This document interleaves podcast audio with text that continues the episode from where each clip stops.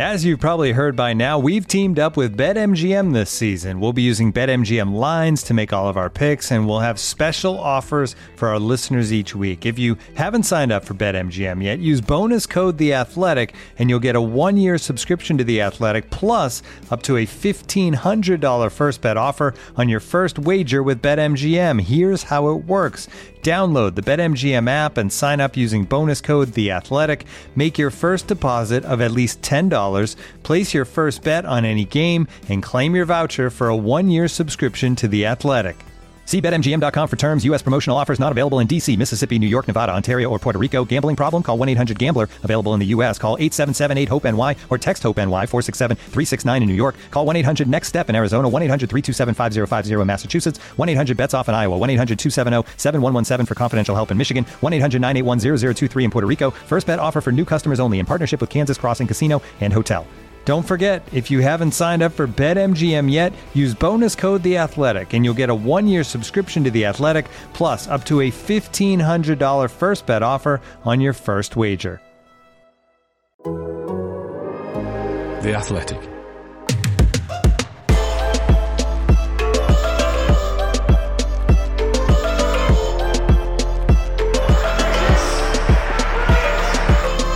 Football League show. Time runs out for Big Mick at Cardiff, Blackpool peerless against Preston, and Jackson proves management is as easy as ABC. Giving a preemptive welcome back to Norwich City. Saturday, Tuesday. This is the Totally Football League show in association with Paddy Power. Welcome in then, one and all, to our house of EFL. Joining me, Matt, and you, listener, today are from Sky Sports, Michelle Owen. Hello, Matt. Hello, Michelle. From TalkSport and the world of rock is a long overdue return for Ian Danter. Hi, Dance. Matt, how are you? All right, thanks. Yeah, bearing up, given what I saw yesterday. More of that later. Don't do. Finally with us today, our resident stalwart from just about any media organisation you care to name. It's Adrian Clark. Hello. Long time no speak, Matt. Yeah, it's been days. Loads to get through today, so let's head straight to the championship, shall we?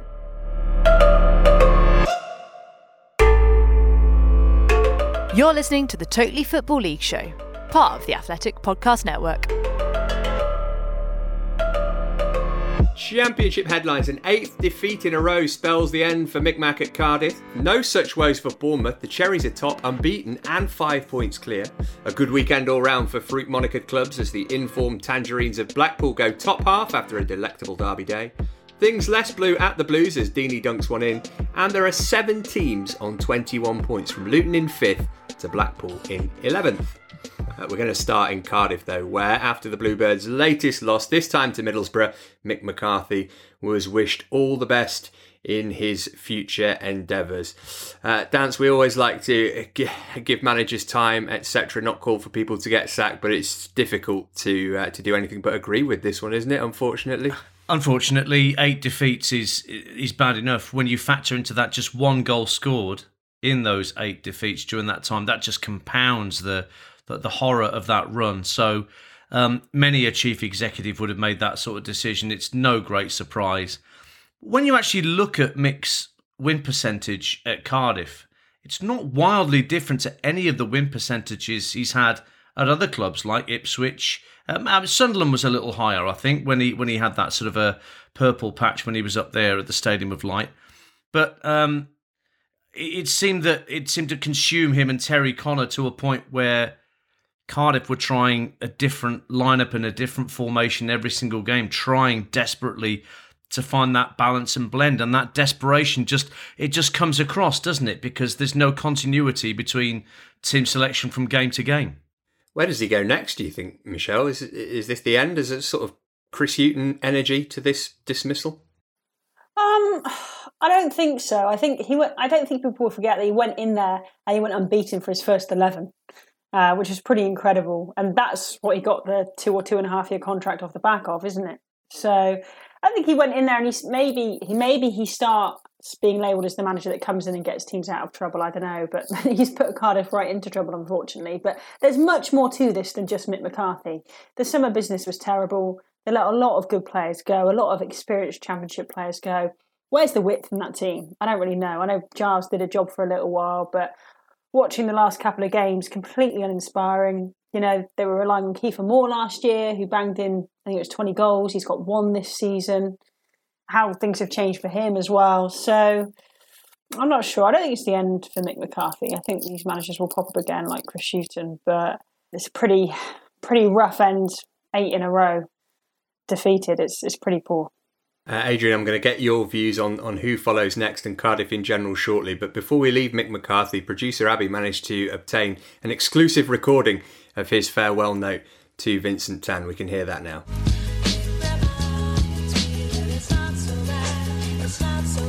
Dear Tan, I meant to write to you sooner, but I've been out with Smithies. You said you'd give me 2 more years, how long are we? Look, I'm really flattered that you gave me that, but here's the thing, I'm just not getting the best out of Marlon Pack. I'm sorry I didn't see you out in the road, there's so many things I rue, it's not just being rude. Don't think it's all been intentional, just to diss you, but what's up with these players? It's mad too, like, they got no NG from Perry and rest of crew. You've got some issues, Tan, I think you need some clearing out though to help stop your team from bouncing all down to League 2. And what's all this about needing more dollar? That makes no sense, and you shouldn't have bought Max Waters. I hope you read this letter when you find the time before you try buy Stockton Bond or even Scott Twine.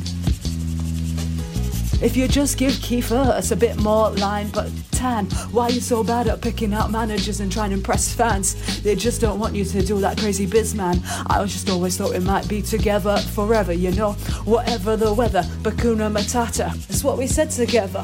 And there'll be some flight left for those Bluebird mans, but come to end now, and that's goodbye to you, Vincent Tan. It's awful and brilliant in equal measure. Ah, oh, Bakuna Matata. We got your number, Abby, so we'll let you know. The rhyme with Bond, Stockton and Twine was good. That was a very good one. I like that. It's award-winning stuff. Oh. It's why she's always bringing home awards on the weekly. Extraordinary stuff. Good to get that exclusive from Mick in there. We will move on, though. Clarkey, Chris Wilder seems to be the favourite. He's backed into evens with some bookies. He was spotted at Cardiff game recently. He's been spotted at pretty much every championship game this season. But I'm looking down at my notes here. Cardiff have had 11 managers in 11 years. He left his last job after a row with those above him. Is he going to be the best fit for a club as unstable as Cardiff? Yeah, it is unstable, isn't it? And you've got to look at the sort of squad that he's going to inherit as well. I think Michelle's right. It's a squad that really lacks creativity. It's lopsided and they need more imagination. It's a squad that's built to play the McCarthy way.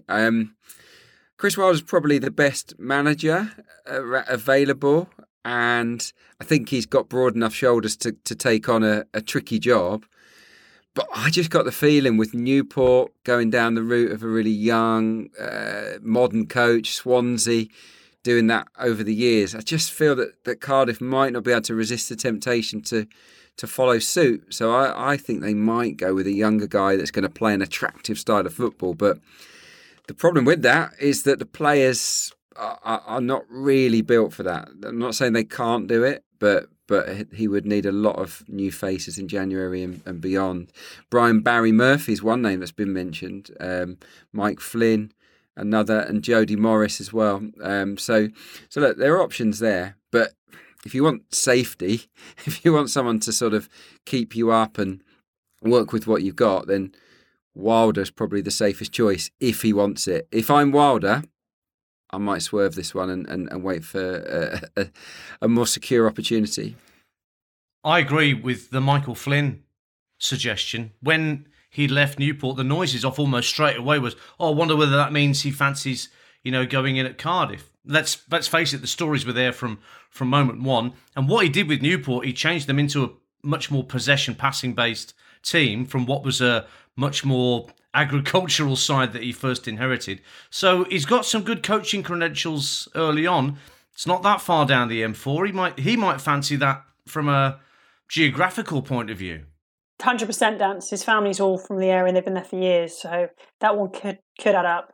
I just think whoever comes in, you're coming off the back of Neil Harris, Neil Warnock and Mick McCarthy that play a certain style of football. So if it is someone that wants to play passing football, like the guys just said there, you've got to do some serious squad overhauling with respect to the players there. Yeah, it might be a long season for them. Dance, before we move on from this, Abby tells me that you were her muse for her Mick McCarthy impression. So perhaps we could hear what Mick thinks about Chris Wilder being the number one contender to replace him. Well, first of all, it's clear that not much of my musings have rubbed off on our esteemed colleague. Although, of course, you know, there are slight vocal issues with that. I'm not sure that Abby can quite get that low. Maybe if she gargled on glass for half an hour, that might help her out a little bit. But with Mick, it's more, you know, sackcloth and ashes, dear oh dear. Not going to get carried away with a win. Not going to get too disappointed with getting the sack again. So I'll be back like the Terminator. That's really good.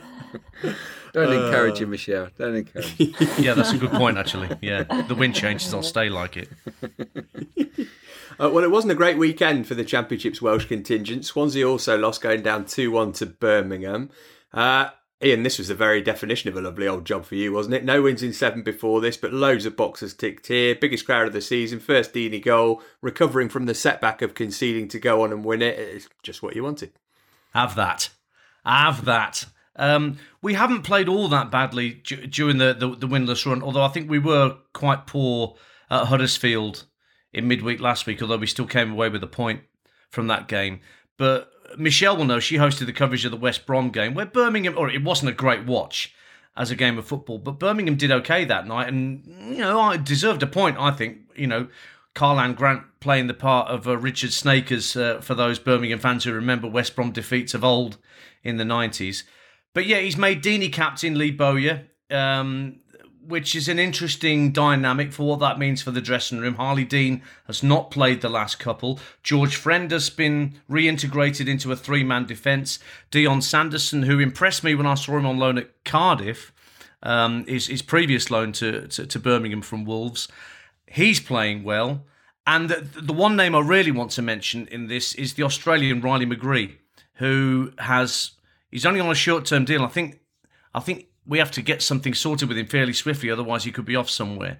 But he's an Australian that's proved very, very versatile since Lee Bowyer came in. I remember seeing him play as left wing-back almost in a game at Brentford towards the end of last season in a 0-0 draw. And I'm so delighted for him that he got the second goal, because he'll play anywhere he's asked to play. I think he's probably a number 10 or, you know, one of those three behind the front man. But I hope we can keep him, Matt, because... a player like Riley McGree is just what every single squad needs, a utility player that can play in 3 or 4 different positions and doesn't mind playing in those 3 and 4 different positions. Hell of a name as well. Clucky, where have you got Birmingham finishing this season? I'm looking at the table. They're on 16 points in 18th, so that's only 5 off the playoffs, but only 7 off the bottom 3. Kind of difficult to get a read on anybody in that position at the moment. It's really hard. It is. I think earlier on in the season, you would have said, look, they've got playoff potential. And the last few weeks, you'd have said, well, they're in banging trouble. I think probably somewhere in between is where they'll end up, if truth be told. I do rate Lee Bowyer. I think he's quite a smart tactician. Chong is looking really bright in fits and starts. He's not found that consistency yet, but they do have a match winner in him, don't they? And yeah, I think, look, in this game, they prove what they are, really, and that's a team that doesn't really want that much of the ball, but they can break hard and fast, and they did that with 28% possession. They created the best chances, didn't they, in the game? Hogan really could have had a couple. He was just offside for the one that was disallowed. The other one, the one-on-one, he should have scored. So, look, they've got good players. If Deeney can fire in open play, they've also got the option of Jukovic. It's not doom and gloom, I don't think, at Birmingham at all. I think they have the look of a team that should be around mid-table, possibly nicking a place in the playoffs if they time a run at the right stage of the season. But, honestly, behind the likes of Bournemouth and Fulham are the best two teams, then West Brom, but I don't really like their style. Beyond that, is there that much difference between most of the teams in the Championship? I'm not sure there is. And you'd put Swansea in that category as well, Michelle, I think, wouldn't you? This was back down to earth after those 2 great wins. Where do you think they are at this stage? Well, if you'd asked me on Thursday morning, I would have said potential playoff contenders. I just couldn't believe this result when I saw it. And then looking back on the game, seeing the highlights and what happened, I don't know, because I really thought they were starting to crack it under Russell Martin. I'm not saying one bad result means they're not, but they had all of the ball again and didn't do a lot with it. I think Jake Bidwell, he was out because he just had a baby, so congratulations to him, but they really missed him. I don't know about Corey Smith and that deeper role for Swansea. He used to play there all the time, but I think actually offers something more further forward as well now. And then I thought Incham coming in would be exciting after he did well off the bench against West Brom midweek. And Jamie Patterson was really quiet after being so informed recently. So credit to Birmingham for keeping him quiet. I don't know. It's hard to put three big performances together back to back in a week. And I think they looked tired, didn't they, Clarkey? I thought they looked tired from what I saw. I think sometimes you just get a bit jaded, and it's not even always in your legs, is it? It's like you just your mind isn't whirring around quite as fast as it was for the derby, for the game against West Brom. I'm not saying this after the Lord Mayor's show, but they were on such highs, and then they go to Birmingham and there's banks of empty seats because of the stands there. And sometimes it works like that against a pumped-up team. I don't think, it's like I don't think it was a terrible defeat or anything, but I just find it hard to place them because I've seen the very best of them, and then you see they have all the ball and again they don't know what to do with it. So I think the playoffs might be a stretch for them this season, but if they go on a run, like we just said, who knows? Very non-committal answer. There you go. I tell you what though, Matt, as a Birmingham fan, I dream of a season of mid-table mediocrity. I long for it. After the plug hole circling we've been doing the last 4 or 5 years, 12th position and nondescript, it's beautiful. Please, I'll have that right now. And there's a certain charm to that. And let's hope it's not too long before the lower Tilton and the lower Cop stands get opened as well, because it still looks, from a TV camera perspective, that, well, there's no one there. Well, there are people there. There were 16,000 there, which is our biggest attendance of the season. But the board has still got a lot of work to do to clean up both the stands and their reputation with supporters. Now then, it's been brought to our attention by long-standing listener Nathan that we haven't had nearly enough Blackpool chat on the pod this season. Well, they gave us the perfect excuse to put that right by beating Preston in the first iteration of this particular derby in 11 years. First time they've beaten Preston at home since 1997. How did they do it, Adrian? Well, they outplayed Preston. It was a very good team performance. It's Blackpool. It's just what they've become under Neil Critchley. Just really well balanced, very well organised. The team that Blackpool have right now in a 4-4-2 is just full of partnerships, and that is the key to football. Honestly, it's get good partnerships in midfield. For them, it's Wintle and Dougal. Get a good centre-half pairing and stick to it. That's what they've got with Marvin Ekpeteta and Richard Keogh. Both of those really good in this game. We know about Yates and Medine. They got the nod up front. They called themselves York and Cole, which we've sniggered at, but they did combine nicely for the goal. Did you see it? Little nutmeg pass, wasn't it, from Yates on Andrew Hughes, who was a bit embarrassed, I'm sure. Wingers and fullbacks working in unison. I just really like the way they're set up. They don't change the team around that often.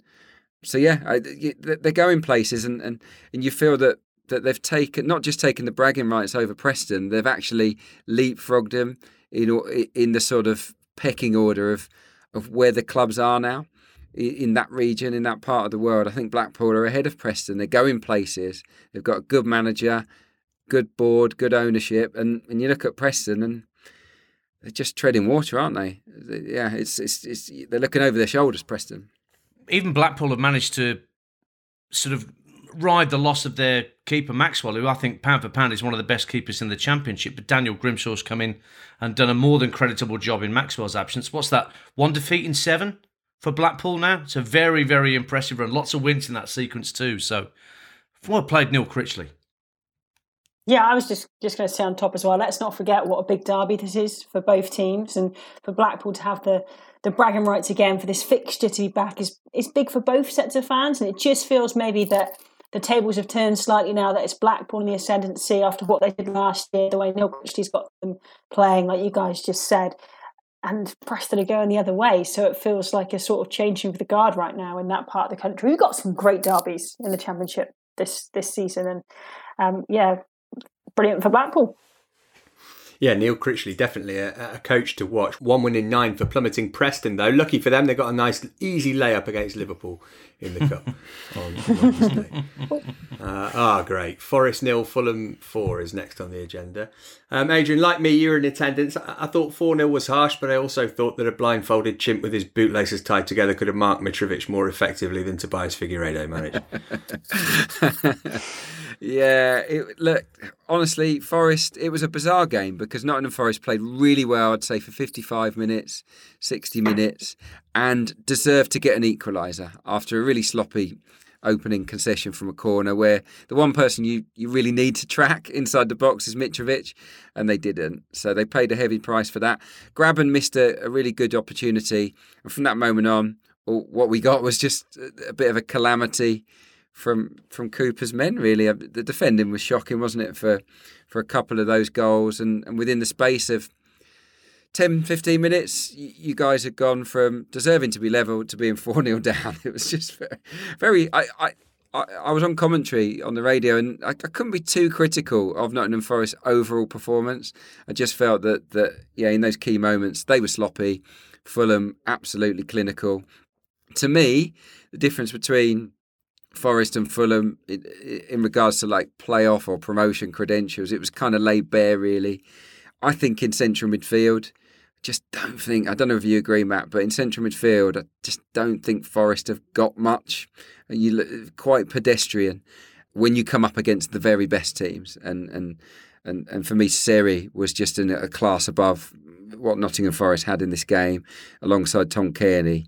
Absolutely bossed it. And at the back, I thought that... Toysin was really strong for Fulham. And Harry Wilson as well caught the eye. So, yeah, well played Fulham. But no, I don't think it's panic stations for Cooper. He's still Cooper, man. I just wanted to add to what Clarkey said there about Jean-Michael Seri. You think Tom Kearney and Bobby Reid, you think that midfield three, they could be playing in the Premier League on their day. And where you were saying the difference between the teams in the Championship, it's just where they have that little bit more quality, isn't it, compared to, with respect, the likes of Forest and what they've got. And they're doing it, Fulham, at the minute, without Fabio Carvalho, who was utterly outstanding in the first few weeks of the season. Still a mystery. I think he contracted COVID, didn't he? Because he had a toe problem, and I think he's now contracted COVID-19, which is why he's not been around. But I watched him at Millwall earlier in the season. He scored, set up one, and was utterly outstanding.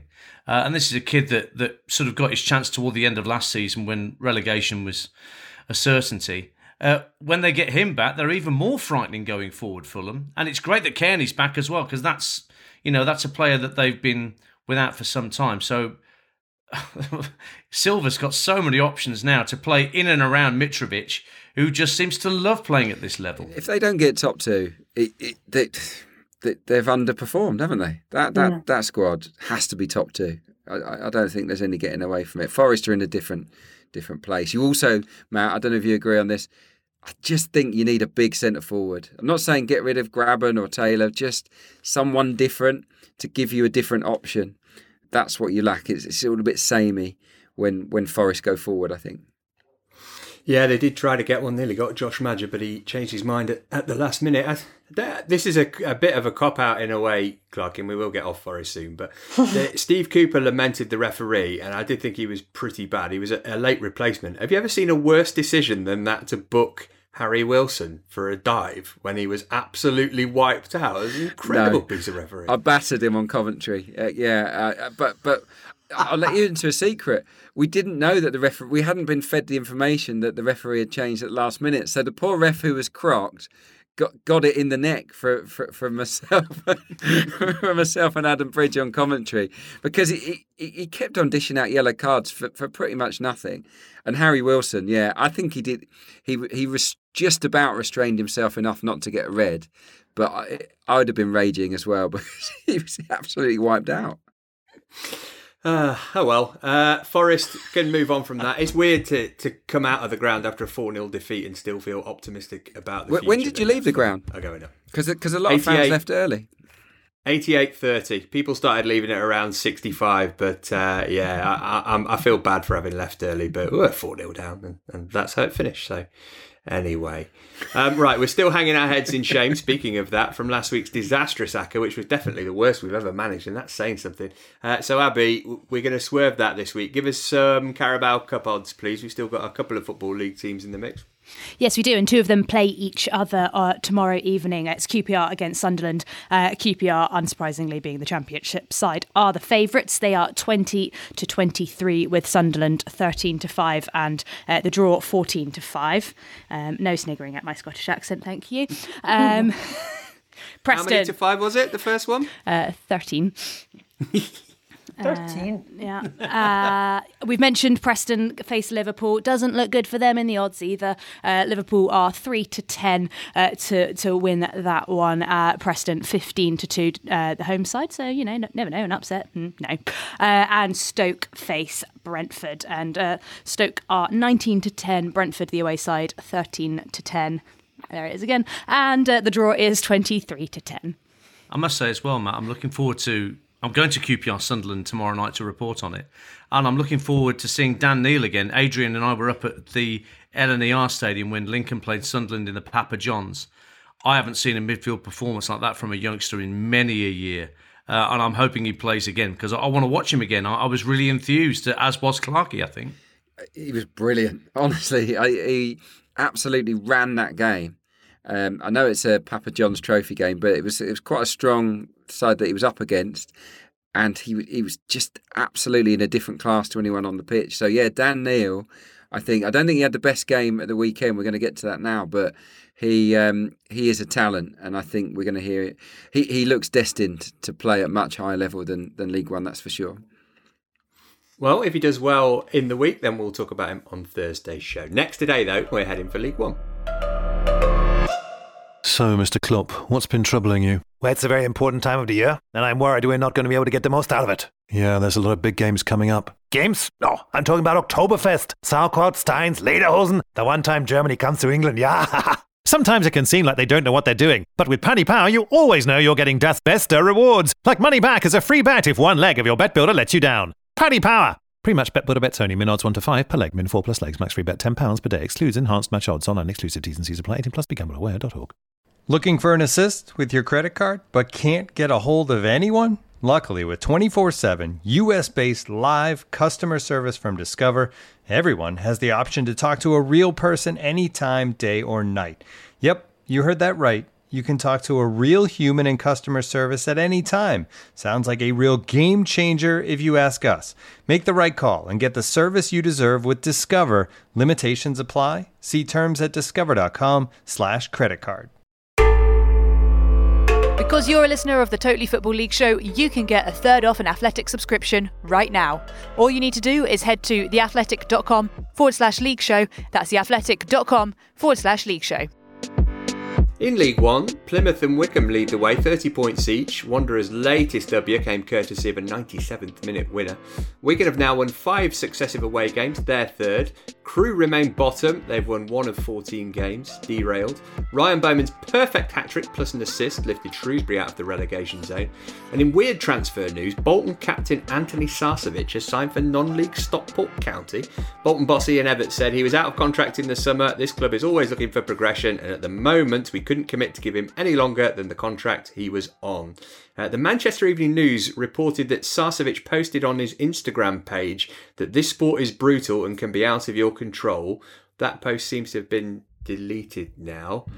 It's a weird one, this, Dance, because presumably Bolton have had to cancel his contract to pay him off so that he can then sign for Stockport, and he's going from League One to non-league, and it's not like a Wrexham kind of deal, is it? No, but nevertheless, there's a trend starting here of players leaving the EFL to go down to National League, and it's not just Paul Mullin going from what, League One, I suppose, where he would have been with Cambridge, to go to Wrexham 2 levels down. So I wonder whether this trickle might become a flood. But no, it's very curious, isn't it? The truth will come out eventually, I suppose, whatever truth may be. But for the moment, that's the last thing Ian Evatt needs when he's trying to get things solidified. So he didn't pay a fee then, Matt? As far as no, he just left. Yeah. Well, as far as we know. Very, very strange. Look, look, as a player, if you can cancel your contract and get a better deal elsewhere over a longer period of time, then why not? It's just going down so many levels. Don't Stockport play Bolton in the Cup soon? Yeah, in the FA Cup. I think there was a bust up in things from what I've seen, but I mean, who knows if that's true as well? It's really hard, isn't it, until you know all the facts? But for a player just to leave that was captaining the side. And he didn't feature. I think he came off the bench against Argyle, and Argyle's old side, which would have really hurt. It's just weird. Get your money on him to score 100%. Against Bolton in the Cup. Yeah. Come off the rails very quickly, Bolton. Yeah. Strange one. Right, no doubt about the result of the day in League One on Saturday. Coupons busted up and down the land by Charlton, who won 1-0 at the Stadium of Light. Johnny Jackson taking care of business after the departure of Nigel Adkins. Thomas Sandgaard says he'll give Jackson time. Michelle, I think that's chairman speak for I sacked the last guy without having his replacement lined up. maybe, but look, what a way to start your, whether it be interim or permanent reign in charge, you know, and the fans seem to quite like him. He knows the players, he knows the club inside out, and to beat Sunderland away from home 1-0, it's a fantastic start. Yeah, there's been plenty of names linked already if you believe what you read on the internet, but he's made no secret of the fact, Johnny Jackson, that he would love the job. So what does Sandgaard do? Does he give him a little bit of time and see what comes in the next few games? Or, like you say, does he just not have someone lined up? Which I don't know. I find that hard to believe in this day and age of football, but Nigel Adkins left in a really classy way, which you'd expect no less, but I don't think that Charlton got what they thought they would over summer in terms of the business they did, and they've been looking to some of the youngsters and things as well. So yeah, good for Johnny Jackson. Great win to start with, and like I said, he knows the players. The thing that I find weird with this, and Clarky probably is more of an insight, is when assistants and coaches that have been around the club, they come in and they take charge. Now, is it that they've been on the sideline and not able to implement their ideas properly before? And this is their opportunity to do it. But if they've been there before, weren't they part of the issue? So that always I find quite confusing. I think it's the first, not the latter. What do you reckon, Clarky? Well, yeah, you have to. I mean, some managers, it's a real partnership, isn't it? In terms of they're completely aligned in the way they think, and everything's joined up in terms of their thinking. But in other scenarios, a coach might disagree with the manager and put forward their point of view, but the gaffer has the final say, and that can happen. Obviously, Johnny Jackson was at the club before Nigel Adkins. He was there with Lee Bowyer, so he's probably more aligned, let's be honest, to Lee Bowyer's thinking tactically than Nigel Adkins. So he's probably sitting on his hands a little bit, biting his tongue, saying, not interfering too much when Nigel was so intent really on playing 4-4-2 or whatever, but. What he did, Johnny Jackson, in this game was stamp his own mark on it straight away. 5-3-2, Jonathan Lecco at wing back. We wouldn't have seen that coming. Out and out winger who was brilliant in the game, and he brought back George Dobson in defensive midfield, who was sort of frozen out by Adkins. So he only had a few days, made some big calls, and nailed it. So yeah, I think he's earned his he's earned his stripes. Been at the club for ages as a coach, highly respected. Give him a chance. Nathan Jones, I remember, was Chris Hughton's assistant for years. He was number 2 at various, mainly at Brighton, but or number 2 or number 3 at Brighton. Sooner or later, these guys want to take the plunge, and I think this might be his time. All Johnny's got to do is profess his undying love for Metallica's Black Album to Thomas Sandberg, and he's in. He can name his price. At this point, and do you know what? Let's mention Jason Yule at this point as well, who's another guy who's been involved with the academy at Charlton and seen some of the young players come through. He's been working with Johnny Jackson. He's part of that team. I love Jason to pieces. Known him for a number of years, and I've known how hard he's worked at the academy under duress. Let's have it right in the De Châtelet era. So.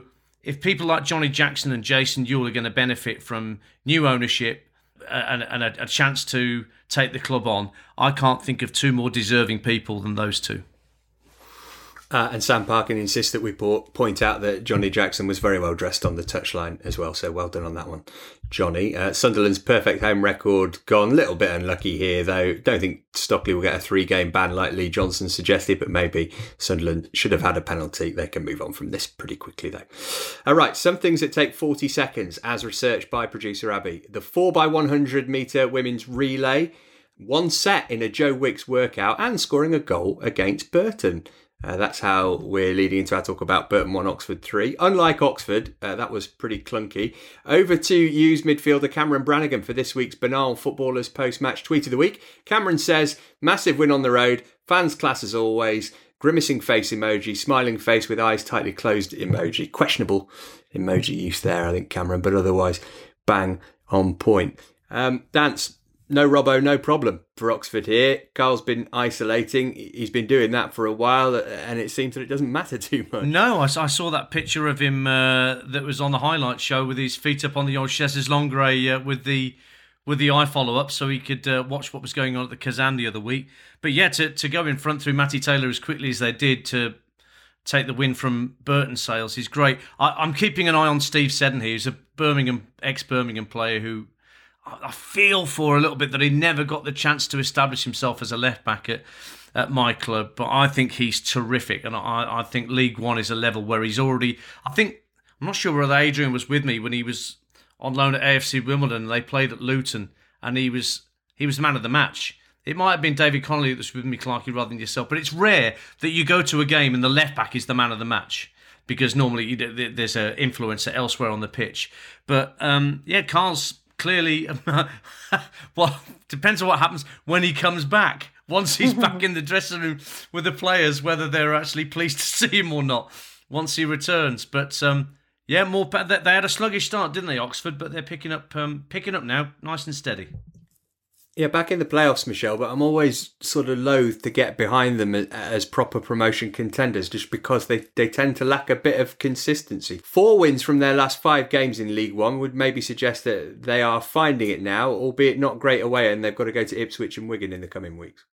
Yeah, but you say not great away. They took a single point from their opening 4 away games, and then they've just got back-to-back wins for the first time since January. So you got to think, is this a turning point on the road potentially? I just think Matty Taylor is such a gem. You know, he didn't quite get the chance at championship level with Bristol City really, but seeing him fly his trade in League One and consistently scoring for Oxford United, you know, I know they've got an array of brilliant players, but he was fantastic. His performance against Burton, I thought, from what I saw in the highlights, was wonderful. And yeah, it's again hard to place where Oxford will do it, but if they can sort that away form out a little bit, they've got the back-to-back wins now and massive tests coming up, like you said. Maybe we'll get more of a picture of where they're at in this next sort of run of handful of games. Where are Burton at, Clarkey? I mean, literally on the fringes of the playoffs and literally in the East Midlands. But do you actually expect them to be able to kind of keep the pace? Another team I'm sort of not that convinced by. No, I think they've done very well to get themselves into this position. Yeah, I think if they finish in the middle of the pile, Birmingham City style, that they'll have done well. I really do. I think 3 things to point out really from this game. They were a mess at the back. The goals were awful, and Osilaja is the player that was missing. The player who was at Charlton they signed in the summer has been pretty good at centre back. He was out. Daniel Jebison. Want to see him start more games. Like, again, he was on the bench. I think Aikings and Hemmings played, and, you know, 2 good servants, but Jefferson's got a little bit of more magic in his boots. I think he's worth a bit more game time. And maybe the last most important issue to raise is Billy the Brewer has left the club. No. Another departed mascot. Billy the Brewer is gone. Yeah, handed in his notice. Even Gunnosaurus is back now. What's going on here? Well, Gunnosaurus might be a different person inside Gunnosaurus. No. Yeah, what? There's a person inside them? Stop. But Billy the Brewer is gone, so they're advertising the role. So look, if anyone fancies it out there in the East Midlands, I mean, you're not that far, are you, Matt? From Burton Albion, you could... I'll give it a whirl. Yeah. I don't know if you're happy enough, though, are you? Ouch. Well, I'll tell you what I'll do. I'll have a go as Billy the Brewer for one game, and then I'll cancel my contract and sign with a National League team. Good shout. Not happy enough. That really hurt.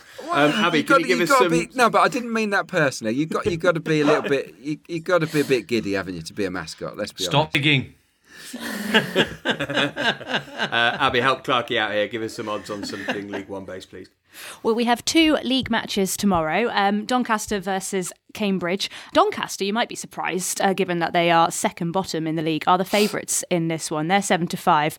They face Cambridge, who are 2-1. Cambridge haven't won in 6 games, but Doncaster have only scored 9 goals this entire season. So maybe the draw at 11-5 is a little bit more interesting to you. We've also got Wigan against Lincoln, and Wigan, unsurprisingly, the favourites here, 7-10. Lincoln 7-2, and the draw 14-5. Thanks, Abby. Last stop, League Two.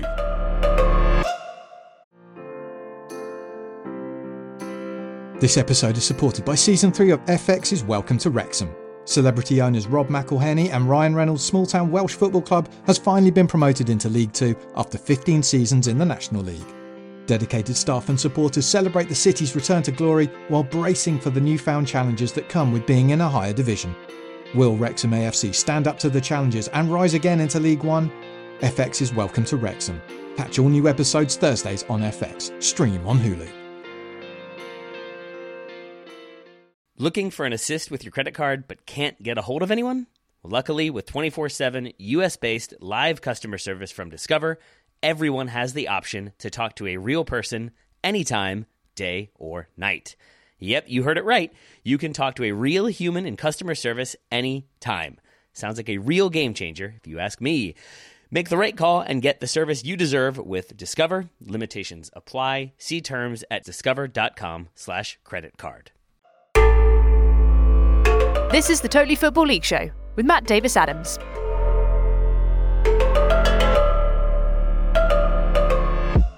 Two headlines. FGR go 5 points clear after Clarkie predicted a 0-0 between Tranmere and Northampton. The Cobblers ended up giving Rovers a shoeing. There are 4 teams all on 23 points. They occupy the playoff places. Scunthorpe won a game, but they're joined in the relegation zone by Mansfield. Salford have signed a former lifeguard.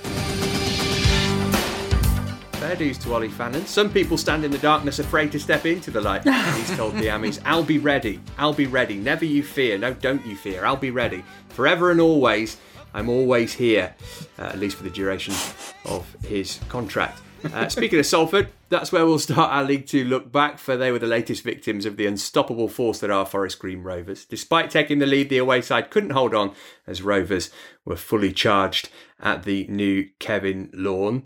Not a great weekend for Gary Neville, basically, and Gary Bowyer is actually doing quite a reasonable Ole Gunnar Solskjaer impersonation, I think. Every time it looks as though he's in trouble, he's pulled the result out, but that's not sustainable, Adrian, is it, knowing what we know about Salford? Yeah, I'm surprised they've not dispensed with his services. They've spent so much money on wages, I think, to attract some of the bigger names in League Two, and they just can't find any consistency, can they? They don't look like scoring multiple goals in games. They've really struggled to not create. They've created plenty, but they just, they're not scoring enough goals. And here, I've got to say, I felt sorry for them a little bit because the quality of the goals that were scored against them was just ridiculous. It was Premier League quality goals, on a League Two pitch. So yeah, in this particular match, they'd obviously missed McElhenney and Lowe and Daba. They tried something new. They put the centre half and Daba, who's been on loan from Ipswich, they put him in midfield, and yeah, maybe it was an experiment that didn't pay off for them on the day. But yeah, I don't think this is a reason to get rid of Gary Bowyer, because they were beaten by some amazing strikes, but yeah, it can't go on much longer because they don't want to stand still, do they? That club wants to keep moving forward. So that's Salford's. FGR, though, Ian, I mean, they're a class apart in this division this season, aren't they? 8 points between them and the playoff pack already. It's going to take something pretty momentous to derail them. I am mightily impressed with what Rob Edwards has been doing. I did go there, actually, earlier in the season. I went there first for that dramatic semi-final second leg of the playoffs against Newport, at the end of last season in lashing rain. And of course, Forest Green had their chances to go to Wembley, but of course it never quite happened for them. But I saw them beat Bristol City in the Carabao Cup early in the season, and I was really impressed with the passing and Ibu Adams' industry and behind the front two. We know about Jamil Matt and Matt Stevens, but you know there's other players as well. Who Bailey Cargill's a player I've kept an eye on for a very long time since Eddie Howe was trying to bring him through at Bournemouth. And he never quite made the grade. I thought he was going to make the grade as a Premier League player when Bournemouth were up there. But yeah, it's a smashing club. Really nice people there to work with. And of course, it's in a gorgeous part of Gloucestershire. For people who haven't been, Nailsworth is a lovely, lovely little town. And Forest Green Rovers are, well, yeah, there is, what's the way of looking at it? They're as striking as their shirts in terms of the way they go forward. It's they're as luminous as their home strip. They're a great team to watch. There's so much to recommend about Forest Green. I wish them well. I hope they go up. I just want to add to what Dan said there as well. It's a great place to go. I mean, if I was local, I think we go down a lot, and I love the ethos behind the club. We all know about that. It's been talked about a lot, and they've just been struggling to find the net a little bit. At home, I think they just scored one in their last four at home, and that'll just be a little weight off their mind now, and they can push on. But yeah, 5 points clear at the top, and Rob Edwards, I don't think a lot of people would have known who he was before this season, and he's making an incredible name for himself. So yeah, I know I've praised them a lot this season, but the two wing backs kind of make them. I mean, what goals! The two worldies, the free kick from Cadden. The solo goal from Wilson. It's just the fullbacks dazzling week in, week out. They're sort of 8 or 9 out of 10 every single week.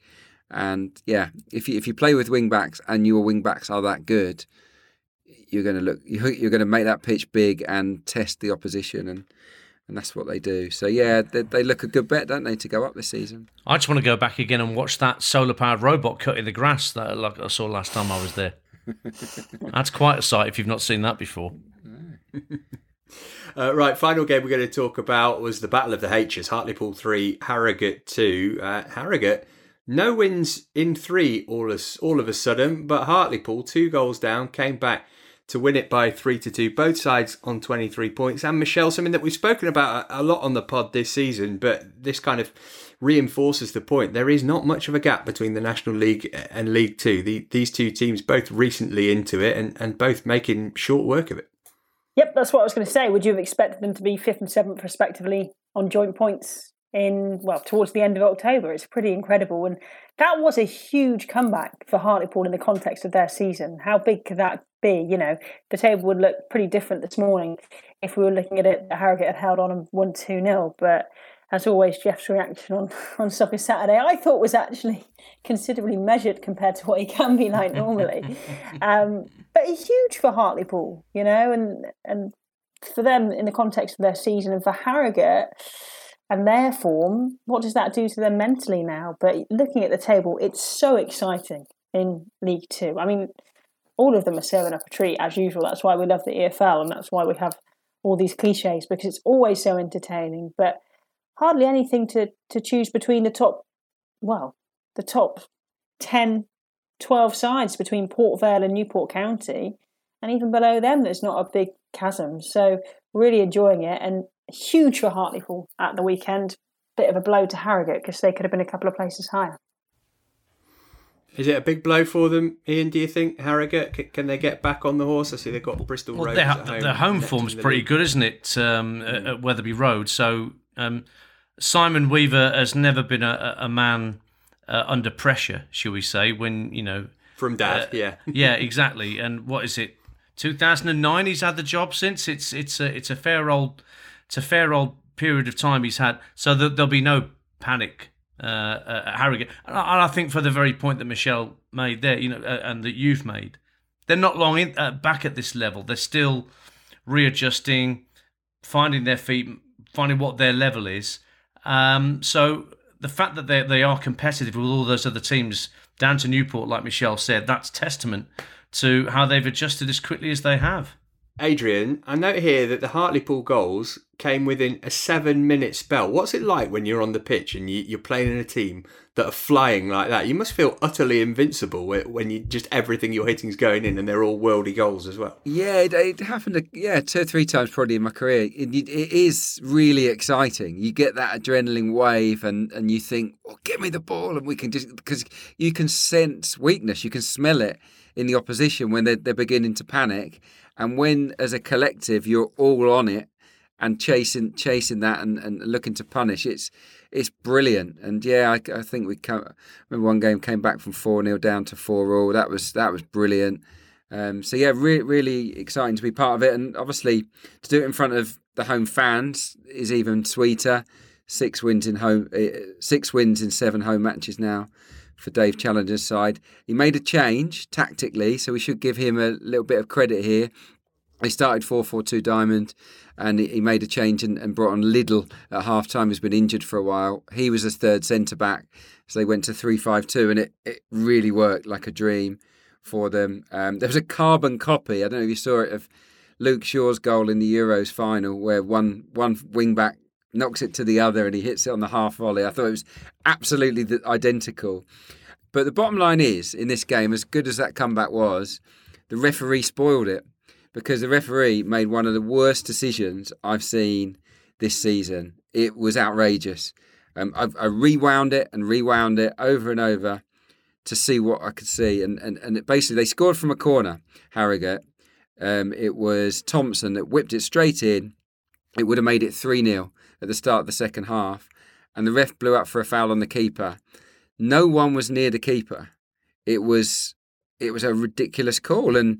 And Simon Weaver has been extremely outspoken, I think, in the aftermath of that game. So, yeah, look, what will happen with the referee, Simon Mather, I don't know. But apologies don't really matter, do they, when you've been done and lost all the points. But, you know, always good value with Liddell. Oh, man. Oh, man. I feel for Michelle having two exponents of the dad joke on the pod. There's a lot of dad jokes going on today. Ready to go now? Abby, we've got a midweek match in League Two. It's between Colchester and Sutton. What's Paddy's read of that? They very, very slightly make Colchester the favourites here. Another team that have only scored 9 goals this season. They're 13-8 and Sutton are 17-10. I would probably be backing the Sutton on this one just because, 9 goals isn't a good read so far. The draw is 11-5 as well. Thanks, Abby. You can find out these odds and more at paddypower.com or the Paddy Power app. Prices are accurate at the time of recording. It's over 18s only. T's and C's apply. And when the fun stops, stop. Before we play the outro music cueing the end of another pod, in light of Ryan Bowman's perfect hat-trick just weeks after concerns over heart palpitations, I want to know, what's the closest thing to perfect that you did this weekend? Adrian, I'll start with you. I was scraping the barrel here because very little in regards to anything of perfection from me at the weekend. It came in the first hour and a half of the weekend. It's the perfect timing of my return home from the Emirates on Friday night. It cost £5 a day to park in the train car park, and I ended up going into the next day. So I was thinking, I'm done for a tenner here. This is 2 days worth. Absolute disaster. And I got there and I put the old ticket on the thing. And because I've gone into the weekend, I get it at the weekend rate of £2. So it was absolutely perfect timing to make it, after midnight. So I was really chuffed myself. That's as close as I got to doing anything perfect at the weekend. The rest of it, I was awful. Shocking. I'm really pleased for you. And actually, I'm going to jump in here because mine's train station related too. I don't know if you've ever tried to reverse into the short stay car park at Grantham, but it is not easy. And I found that out to my cost, specifically a cost of £600 to repair a car door a couple of weeks ago. Tried it this weekend, absolutely nailed it, perfectly within the lines, no damage to other vehicles. That was as close to perfect as I got this weekend. What about you, Michelle? I actually had a lovely weekend because my little boy turned 2. And he doesn't really have a choice. He's a massive football fan already, loves football. He'll kick the ball for hours in the garden. And he's got a little goal, which is probably about just under 2 foot high. Now, as Clark will attest, if you're a good striker of the ball, practicing the small goals, So I tried a Rabona from one end of the garden to another, and it went top bins. Now, the garden is only, we'll say 8 metres long, because we're trying to sell the house. The garden's only 8 metres long, and it was one of those, you know, the balls on the beach that will just fly around. They're really light ones, the kids' balls, but look, it looked good. I don't have any evidence that it's happened, but my 2-year-old might tell you that it did. Dance, can you compete with an end-to-end Rabona? Well, I'll try. I'll bend the rules slightly if you don't mind, Matt, because I class the midweek as my weekend because, as we all know, weekends are not really ours to have as weekends. But I got behind my drum set and played a gig for the first time in 20 months in Portsmouth on Wednesday night with my theatre rock band Leather and Lace, and I've been waiting such a long time to get back on stage and play. I forgot my fan that I normally put around my kit so I can keep myself cool whilst I'm playing. So I sweated cobs, but it was worth it because it was 2 hours of getting back to one of the things I love doing most, which is playing the drums. So that was, I could have dropped sticks all night, Matt. I could have made mistakes all over the place, and it still would have been perfect. So, and you got a plug in there for your band as well. See, winner. There you go. So, yeah, see, nothing gets past me. Yeah. When's the World Tour plug? The World Tour, well, that's in the works. Where you know, if you want to, you know, promote us, Adrian, you know, I'm sure you can find us some venues in the East Midlands you can get us into, can't you? Absolutely. Yeah. Good lad. Have a word with Dale Vince as well. He'll make sure that it's carbon neutral, your World Tour. Before we go, we want to say a huge congratulations to our friend Sam Parkin, who welcomed in baby Billy last Thursday. We've seen a picture. He's got his dad's hair. Any advice on how to look after two youngsters will be greatly received by him. That'll do it for us today, though. We'll be back on Thursday. Until then, many thanks to Ian, to Adrian, to Michelle, to producer Abby, and mainly to you for listening. We'll catch up with you later in the week. Bye for now. You've been listening to the Totally Football League Show, part of the Athletic Podcast Network. Listen ad-free on the Athletic app and keep up to date with everything Totally by heading to @thetotallyshow on Twitter and on Insta. Find out the latest subscription offers by going to theathletic.com/league show. The Totally Football League Show is an Athletic Media Company production. The Athletic.